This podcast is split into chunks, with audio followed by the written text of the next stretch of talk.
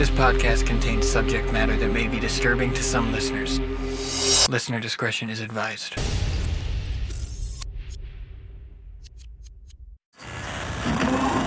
Four imprints, one.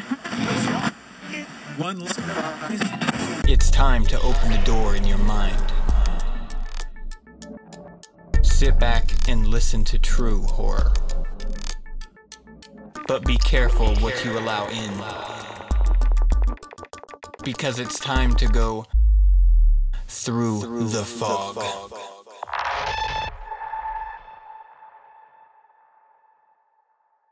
This week's story is The Paint Won't Cover the Symbols in My House.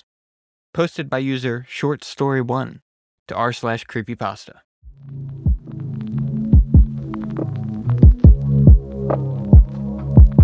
I moved into a house and it was cheaper than all the other houses in the area, but it needed work.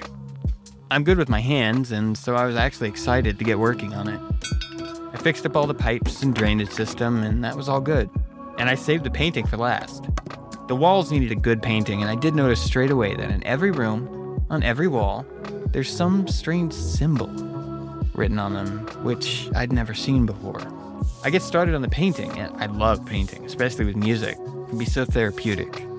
As I had finished painting the whole house, I went out to get something to eat and relaxed in a swimming pool inside the gym I'm a member of for a couple hours.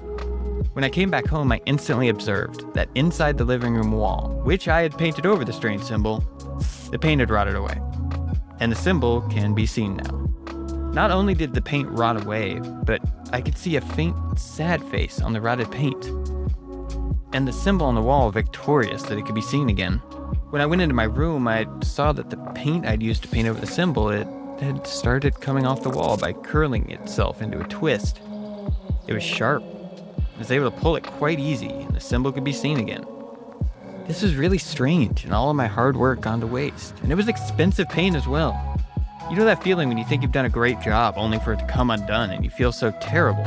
When I went into the second bedroom, I saw that the paint had come undone by itself and by curling itself into a human shape.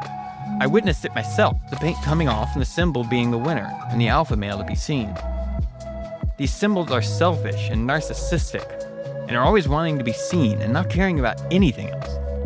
The symbols don't care that I bought the house, and they don't care about what I want. The symbols also demanded the sunshine, and the sun was setting.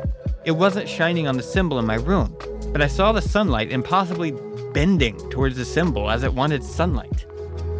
Then, in the front room, I could hear the paint screaming as it was coming off on its own, and the symbol victorious once again. Even when a small fly landed on the symbol, covering a small part of it, it started to rot away, and I could see its insides, and it dropped to the ground, making it an easy meal for the spider. At least everything else works. What to do? Through the Fog was recorded by Haptic. Edited by Brad LeBaron, Haptic, and Kevyn Kerrivan. And produced by Flyover State Park. All stories are recorded either with the author's permission or with a Creative Commons share-alike license.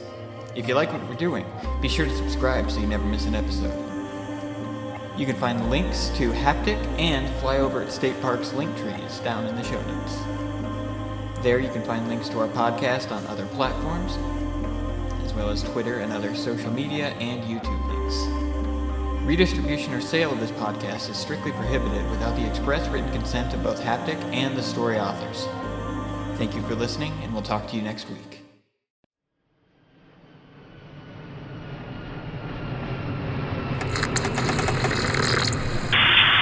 This is Flyover State Park.